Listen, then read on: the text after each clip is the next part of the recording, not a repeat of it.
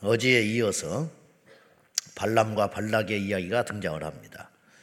발락이 발람을 초대한 것은 이스라엘을 저주해 달라.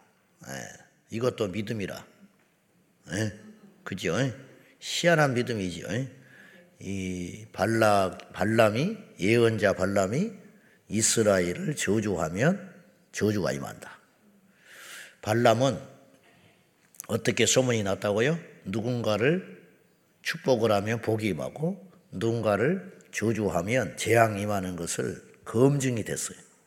그러니까 발락이 발람을 초대해 가지고 우리 힘으로는 이길 수 없으니 당신의 실력을 의지해서 신통망통한 능력을 의지해서 네가 저 이스라엘 백성들을 저주하면 우리가 이길 수 있겠다. 이런 믿음이 있는 거예요. 근데 더 놀라운 것은 어이없고 놀라운 것은 발락이 하나님의 존재를 인정했다는 거예요. 네. 그러니까 하나님께서 말씀한다는 걸 믿고 있어요. 발람도 이방인 예언자인데 하나님이 말씀을 해요. 네. 어떤 구조지요? 근데 계시록에 가면 발람을 하나님의 종이라고 말하지 않아요. 발람은 발람의 교훈을 쫓는 악한 자들로 일곱 교회에 꾸중을 해요. 그러니까 발람이 하나님의 사람은 아니에요. 발락은 말할 것도 없고 이방인 왕은 근데 어제도 언급했다시피 그러면 하나님과 상관없는 존재들에 대하여 하나님이 말씀을 하신다. 이건 어떻게 해석을 해야 할 것이냐? 여러분 하나님은 모든 만물을 쓰셔요.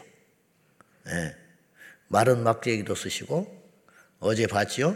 나귀가 말하는 걸 봤지요? 네. 여호와는 능치 못할 일이 없다. 네. 하나님의 손 안에 있어요. 마태복음 10장 28절에 보면 몸을 죽이는 자를 두려워하지 말라. 이건 세상의 권세, 영적으로 보면 마귀를 말하는 거예요. 너희의 몸은 물론이거니 너희의 영혼은 물론이거니와 몸까지도 지옥에 능히 보내시는 일을 두려워해라. 그리 해놓고 10장 마태복음 10장 29절에 뭐라고 말씀을 하셨냐면은 참새 두 마리가 한 아사리온에 팔리는 것도 하나님이 허락하셔야 가능하다. 이렇게 말했어요. 그러니까 이게 굉장히 하나님 꼼꼼하시다. 이렇게 볼 수도 있지만 두려움이라는 주제를 가지고 10장 28절에 말씀을 시작하시면서 끌고 왔거든요. 그러니까 이건 무슨 뜻이냐면 우리의 머리털까지 세시고 참새 두 마리가 한 아사리온이라는 이 화폐는 한 데나리온의 16분의 1이에요. 그러니까 한 데나리온이 노동자 하루의 품삯으로 보면 요즘으로 따지면 만 원 안팎이라고 해요. 만 원 안팎. 그러니까 참새 두 마리가 만 원 정도에 팔릴 때 만 원인지 이게 2만 원인지 5천 원인지 물가를 물가에 따라 달라질 거 아닙니까? 귀하면 비싸지고 흔하면 싸지겠지. 이것도 하나님이 관리하셔. 이렇게 말하시는 거예요. 와, 하나님 세밀하네. 꼼꼼하네. 또 함부로 말하는 사람은 치사하네. 그렇게 말할지 몰라요. 그러나 그걸 그렇게 받아들일 일이 아니라는 거예요. 그건 뭐냐면 10장 28절에 영혼과 몸을 지옥에 던질 수도 있고 건질 수 있는 무서운 하나님이라는 말을 썼기 때문에 참새 두 마리의 물가를 가격을 매기는 정도로 두려운 분이라는 거예요. 이 말은 우리의 머리털까지 셌다는 건 얼마나 무서운 일입니까? 즉 하나님은 전지하신 분이다. 그리고 전능하신 분이다. 하나님 모르는 일이냐? 하나님 못하실 일이 있겠냐? 이게 얼마나 무서운지 알아요? 어떤 사람이 나를 다 알고 있다. 이게 좋은 일이요, 무서운 일이요? 이거 무서운 일입니다. 소름 끼치게 무서운 일이요. 너 오늘 어디 갔지? 그러면 그냥 얼어붙어 버리는 거거든요. 가만히 보고 있지만은 다 깨고 앉아 있다 이 말이에요. 우리 하나님이 그런 분이라 이 말이에요.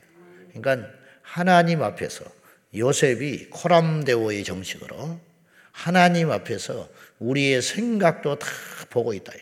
우리 마음 자세가 어떤지.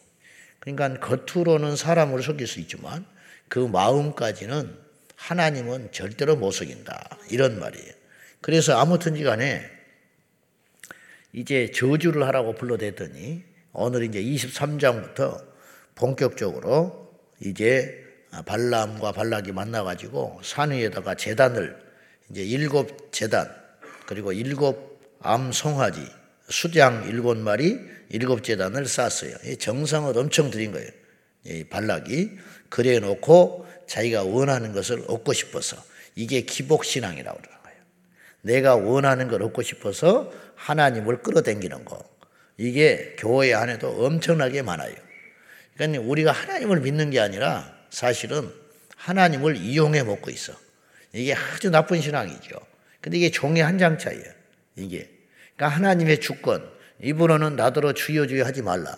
나더러 주여 주여 하는 자마다 하나님의 나라 천국에 들어가는 것이 아니라 아버지의 뜻대로 행하는 자라야 천국에 가느니라.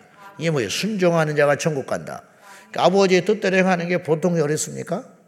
내가 하고 싶지 않은데, 가고 싶지 않은데, 제일 어려운 게 어떤 말씀이에요? 원수를 사랑해라. 미쳤습니까? 원수를 어떻게 사랑해? 안 때려주는 것도 다행이지. 근데 하나님은 원수를 사랑하라 그래. 그러니까 이미 죽어야만 가능한 거예요. 근데 그런 사람이 천국 간다는 거예요. 와, 율법적이네. 그렇게 말하지 말고 하나님이 우리의 인생의 주인이라면은 사람도 종도 주인한테 벌벌 떨고 죽으라면 죽고 전쟁터에 나가라면 나가고 네 자식도 가져가라 그러면 가져 갖다 바치고 그러는 법인데 아니 우리 하나님의 종이요. 하나님을 주인으로 모시는 게 뭐가 부끄럽고 뭐가 그렇게 억울할 일이냐 이 말이에요. 안 그렇습니까? 더군다나 사람에게 순종해봤자 별것도 없는데 하나님께 순종하면 하나님이 우리 인생을 책임져 준다는데 할렐루야. 못할 게 뭐가 있냐 이 말이에요. 잘 따져보라 이 말이에요. 최소 천국 가는 거예요. 이 최소가 천국 간다는 게 보통 일이 아니죠. 이 땅의 번성과 그 번영함을 약속하시고 죽은 다음에는 죽든지 살든지 병들어 죽든지 사고가 나서 죽든지 나이 먹어서 죽든지 돌에 맞아 죽든지 십자가에서 죽든지 순종하고 죽으면 어디 가요? 천국 간다. 얼마나 남는 장사입니까? 근데 이제 저부터 믿음이 부족해서 그걸 못 믿는 거지요. 아무튼지 간에 일곱 재단을 쌓고 일곱 수장을 들여서 자기가 원하는 것을 쟁취하고 싶어서 이거 아주 나쁜 신앙입니다. 이게 나쁜 버릇이란 말이에요. 우리에게 이것들이 떠나가기를 축원합니다. 그러니까 뭐 감정에 따라서 기분에 따라서 날씨에 따라서 웃기는 신앙이라는 거예요. 뭐 사람 따라서 웃기는 신앙이라는 거예요. 이제 그자 졸업하고 우리 주님만 봐야 거예요. 하나님 말씀이 뭐라고 그랬느냐, 하나님 뭐라 하느냐, 그것만 목적 삼고 가는 것이지 자꾸 흔들리고 요동쳐서는 안 된다. 기복 신앙을 버려라. 예, 복 받기 위해서 예수 믿지 말고 하나님이 우리의 복이다. 그걸 잊지 마세요. 자, 이제 발람의 구체적인 예언들이 시작이 됩니다. 근데 저주가 아니라 축복을 해요. 이게 억지로 안 되는 거예요. 자, 그러니까는 자, 8절 봅니다. 8절 다 같이 시작. 하나님이 저주하지 않으신 자를 내가 어찌 저주하며 여호와께서 꾸짖지 않으신 자를 내가 어찌 꾸짖으랴. 하나님은 모든 것을 만드시고 경영하시고 결론을 관여하고 계신다. 그러니까 어떤 심지어는 집권자가 악한 짓을 하더라도 우리가 참 이해 못해요. 그거는 그걸 신학적으로 신종론이라고 하는 하나님이 계시면 이 땅에 악이 득세하는가? 이거는 영원히 풀리지 않는 수수께끼야. 여러분 하나님이 하신 일을 우리가 다할수 있다면 우리가 레벨이 하나님과 같지. 그러니까 선악을 알게 하는 선악과를 따먹으려고 하는 짓을 하지 말고 자꾸 하나님께 의문을 품으면 멸망길로 가요. 하나님께 의문을 품기 시작하면 선악과를 범하게 되고 바벨탑을 쌓게 되는 거야. 선악과를 왜 먹었어요? 이걸 먹으면 네가 하나님과 같이 되어 선악을 분별하게 된다. 우리에게는 선악을 분별할 수 있는 자격이 주어지지 않았어요. 아시겠습니까? 하나님이 하신 일에 대하여 옳고 그르고를 말하면 안 돼. 그거는 멸망길로 가는 거예요. 이게 피조물의 한계인 거예요. 이걸 받아들이고 하나님이 하시는 일을 어찌 알겠냐? 하나님이 우리를 인도하시는 걸 어찌 알겠냐? 그렇게 겸손히 가는 것이 미련한 게 아니고 그것이 피조물의 정체성이다 그런 뜻이에요. 이걸 넘을 때 얻지도 못하지만은 하나님을 대항하게 되고 믿음에서 파선하게 되는 거예요. 그러므로 하나님 앞에 힘들겠지만은 하나님이 하시는 일을 받아들일지언정 의문을 갖지 말기를 축원합니다. 그래서 높은 집권자와 권세 있는 자들이도 순종해라. 아니 저런 인간을 우리가 어떻게 지도자로 따릅니까? 저런 인간을 어찌 아버지라고 따릅니까? 저런 걸 어떻게 나이가 많다고 형이라고 따릅니까? 그렇게 할 수 있죠. 그러나 그렇게 하지 말라는 거예요. 왜? 하나님이 그렇게 만들어 놨다. 그러니까 이제 여기 이것을 수용하기까지 수많은 연단과 고난이 필요한 거예요. 제가 누차 말했지요. 하나님을 믿는다는 것은 그분의 존재를 믿음과 동시에 그분이 허락하신 환경을 인정하는 것이다. 어째서 나를 이렇게 나를 왜 광야 길로 인도하여 애굽에 매장지가 없어서 여기까지 데려다가 나를 죽이려고 합니까? 그런 탓을 하지 말라는 거예요. 그거는 필요한 시간들이다. 그걸 견디고 참으면 하나님께서 형통케 하시고 복을 열어주신다. 존 비비 여목사가님이 쓴 순종이라는 책, 존중이라는 책을 보면 부당한 권위에 대하여 어떻게 할 것이냐. 자기가 사역을 할 적에 굉장히 부당한 대우를 많이 받아요. 억울하고. 그런데 그때그때마다 이분이 그걸 인정하고 존중을 하기 시작해. 하나님이 세우셨으니. 우리가 직장 생활 하다 보면 깔탈스러운 상전도 만나게 되고 인간 같지 않은 부하를 만들기도 만나기도 하고 거짓말하는 동료도 만들게 되고 협작지라는 친구도 만나게 된다. 그런 일을 만날 적에 그것을 내 힘으로 탈피하려고 하면 인생이 그때부터 꼬여가기 시작한다는 거예요. 그렇게 하지 말고 그걸 받아들이고 순복함으로 말 같지도 않고 엉터리 같은 상전을 받으라도 부당한 권위자 앞에서도 순복하고 나가면 나중에 어떤 일이 벌어지냐면 부당한 권위자는 하나님이 심판을 하고 그 부당한 권위자 밑에서 순종했던 사람은 형통의 길로 인도해 주시더라는 거예요. 이게 바로 순종과 존중에서 나오는 이야기의 주제예요. 특이한 이야기죠. 그러니 우리가 하나님보다 큰 자라면 그 판을 바꿔볼 수 있지만은 우리는 피조물이기 때문에 그렇게 하지 말라. 우리에게 하나님이 다 연단의 시간이 있는 것입니다.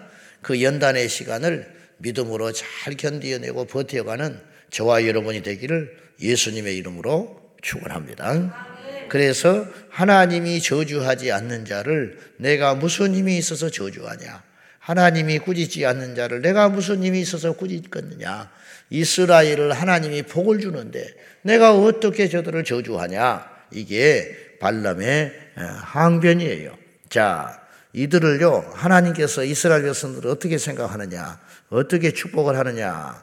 구절에 보면은 내가 바위 위에서 그들을 보며 작은 산에서 그들을 바라보니 이 백성은 홀로 살 것이라 그를 여러 민족 중에 하나로 여기지 않으리로다. 무슨 말이냐? 내가 특별히 여긴다 하나님이 이스라엘을 특별히 여겼어요. 이스라엘을 특별히 편애했습니다. 아브람과 그 후대 이스라엘을 선택했잖아요. 왜 도대체 왜 선택했냐? 하나님의 주관이라는 거예요. 왜 이스라엘을 택하사 하나님께서 예수님을 보내시고 메시아를 보내시고 모든 민족 중에 뛰어나게 하시고 그들의 혈통을 유지하시고 보존하시고 내가 그를 여러 민족 중에 하나로 여기지 않는다는 말은 특별히 되고 한다. 왜 그러냐 이 말이에요. 그건 모르겠어요. 근데 여기서 하나 주목할 것은 그러면 특별하게 택함 받고 특별한 대우를 받은 이스라엘은 행복했냐 이 말이에요. 그렇지도 않아. 꼭 그렇지도 않아. 아브라함을 부르셨어요. 그냥 갈대아 우르 땅에서 나이 먹어서 그냥 가는 것이 편할 수도 있어요. 모세가 80에 하나님 부름 받았어요. 특별한 선택이지요. 근데 그냥 처갓집에서 자식 놓고 오손 떠서 살다가 양이나 치다가 뭐 특별한 건 아니지만은 옛날에 회상하며 후회하면서 내가 그때 애굽에서 뻘짓해 가지고 이 지경이 됐으니 아휴, 그러면서 그냥 과거를 먹으면서 나이 먹었으니 그냥 가는 거예요. 그래요, 안 그래요? 그렇게 살고 싶으세요? 근데 80에 늦지막하게 부름받아가지고 40년을 광야에서, 어? 속을 썩어가면서 잠을 못 자면서 무슨 일이 터질 때마다 하나님께 금식을 하고, 그래 나중에 이 백성을 내가 낳냐고 모세가 그리고 죽여달라고 그래요. 응? 나 죽어버리고 싶다 그래. 하나님 나 데려가라고. 그만큼 고난이 컸다. 온갖 일을 다 겪고 이스라엘이 하나님의 선택을 받았어요. 근데 나라 없이 2000년이 넘게 떠돌았어요. 그러다가 1948년에 회복이 됐어요. 어때요? 하나님께 부름받는다는 거, 하나님의 선택을 받는다는 거, 영광스런 가시밭길, 영광의 고난의 길이다. 그렇게 볼 수 있어요. 그래도 그 길을 가야 돼, 안 가야 돼? 가야 된다. 왜? 하나님 앞에 가면 영광의 면류관이 우리를 기다리고 있기 때문에 하나님의 일을 한다는 거, 교회 안에 직분을 받는다는 거, 뒤늦게 신학을 해서 목회자가 된다는 거. 나는 이걸 묻고 싶어. 나도 턱없이 부족하고 너무너무 부족한 종이지만은 정체성을 잃지 마라. 뭐 때문에 그 길을 가려고 하는지. 그래서 김남준 목사님이 책을 썼다니까 신학생들한테 이복에 정말 그 길을 가려나. 이게 책 제목이야. 이복에 정말로 그 길을 가려나. 우리 전도사님 올해 졸업을 했는데 말 들어보니까 지난번에 어디 가다가 뭐 말하다가 우리 얼굴에 침 뱉긴데 신학생 절반이 채플 시간에 핸드폰 하고 있대. 응? 그리고 교회 가면 전도사야. 1분 엎드려 자고. 성령이 있어야지. 기름 부음이 있어야지. 그 중에 공부 잘하는 사람이 있고, 처세서를 좋은 사람이 있고, 그런 사람이 이제 유학 가고 그 사람이 큰 교회 가서 사역자하고 어? 아버지가 목사고 아버지가 장로고 소개해주고 이렇게 가지고 쫙 줄 타가지고 그래서 교회에도 골품제가 있다. 진골이 있다. 성골이 있다. 우리 학교 다닐 때 그랬어. 응? 나는 완전히 아무것도 아니야. 나는. 응? 그래 하나님이 쓰는 종은 아닌 거예요. 그것은. 사람이 쓰는 종이지 하나님이 쓰는 종은 아니야. 참으로 불행한 것은 주제넘는 소리지만 그종 밑에 있는 영혼들은 다 죽는 거예요. 음. 그럼 하나님은 뭐 하실까? 그것도 하나님이 놔두시는 거예요. 음. 가라지를 밭에 뿌렸다. 가라지를. 밤에 자고 있는데 악한 자가 와서 내 밭에 가라지를 뿌려버렸다. 나중에 뿌리지도 몰랐는데 보니까 쭉쭉 자라고 있네. 종이 와서 큰일 났습니다. 이거 뽑아버려야 되지 않습니까? 놔둬라. 응? 주인이 놔둬라. 추수 때 내가 다 걷어가지고 가라지는 불태워버리고 알곡은 창고에 들이리라. 여러분, 진짜 무서운 게 뭔지 알아요? 가만히 보고 계시는 거야. 손대면 축복이야. 하나님의 유기가 제일 무섭다고 그랬죠. 무슨 짓거리를 해도 하나님이 가냥 놔두신다. 이 착각하는 거야, 이놈은. 뭐냐? 하나님이 없다고. 하나님이 없어서 그냥 두고 있는 게 아니요. 저 이방인의 집권자들과 권세자들과 재벌 총수들과 그 힘 있는 자들이 함께 연합해서 하나님을 대항하고 있는데 하나님이 안 계셔서 그냥 두는 게 아니라 심판 날에 지금 나를 갈고 있다니까. 지금 칼빈이 어느 날 학생들을 가르치고 있는데 학생 하나가 해묵은 질문을 했어요. 우리도 그 질문을 하고 싶어 죽겠는데 안 하고 있는 거야. 그게 뭐냐? 아담과 하와가 에덴 동산에서 선악과를 범할 적에 하나님은 뭐 하고 계셨냐는 거예요. 저 막지. 그 주문하고 싶어 죽었지요. 그 이상하잖아. 하나님 모르실 리 없잖아. 그때 내 이놈 한마디만 했으면 그리고 그렇게 사고치기 전에 선악과에 못 접근하게 울타리라도 쳐줬으면은 우리가 이 고생을 안 하고 제일 억울한 게 영어를 공부해야 된다는 거. 이거 미치고 바탈뛰지. 죄 때문에 바벨탑 쌓고. 근데 하나님 뭐 하셨냐는 거야. 학생 하나가 갈빈에게 질문을 했어요.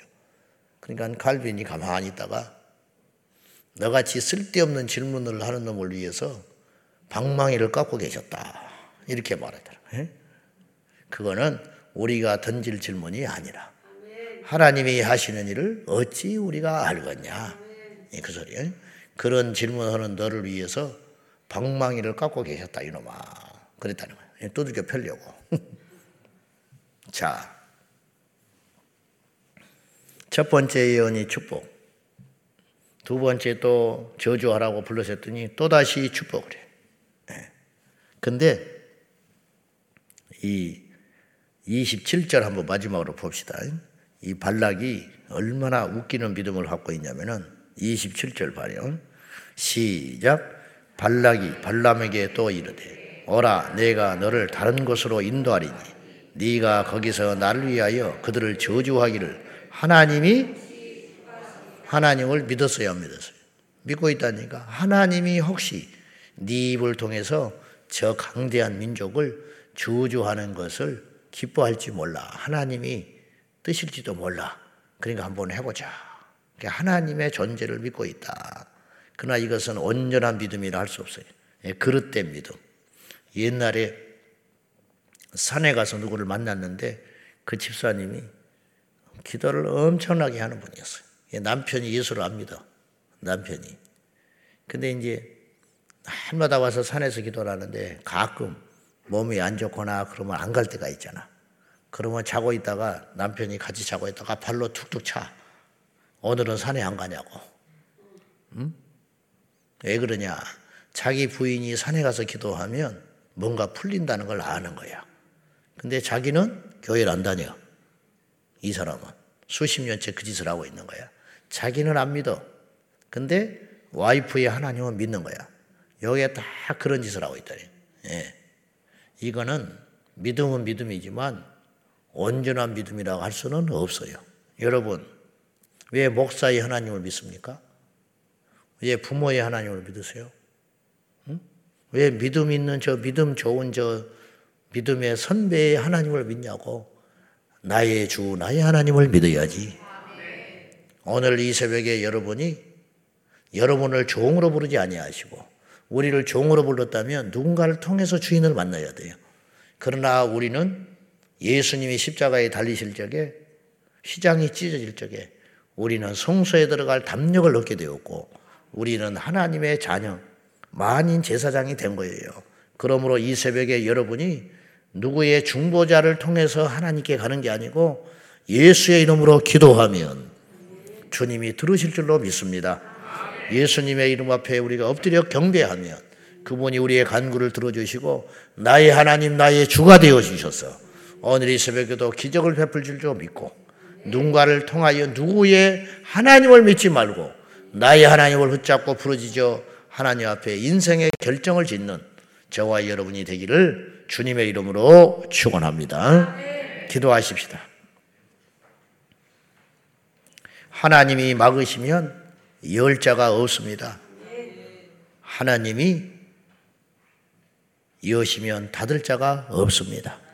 하나님이 이스라엘을 택하셨고 이스라엘을 축복하기로 결정하셨습니다.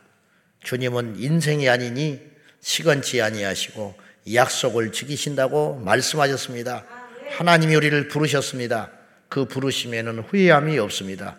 우리가 비록 비족하고 연약하지만은 반드시 우리를 만들어 가실 것을 믿습니다. 인생인 인생처럼 쓸데없는 소리 안 하시는 우리에게 약속하신 바를 이루실 하나님을 믿고 주여 우리 가족을 구원하여 주실 줄로 믿습니다. 주님이 나를 부르실 적에 나를 통하여 하시고자 하는 그 약속을 믿습니다. 다 같이 이 새벽에 하나님께 이 믿음을 가지고 다시 한번 나의 하나님 나의 주가 되기를 위하여 간절히 기도하겠습니다.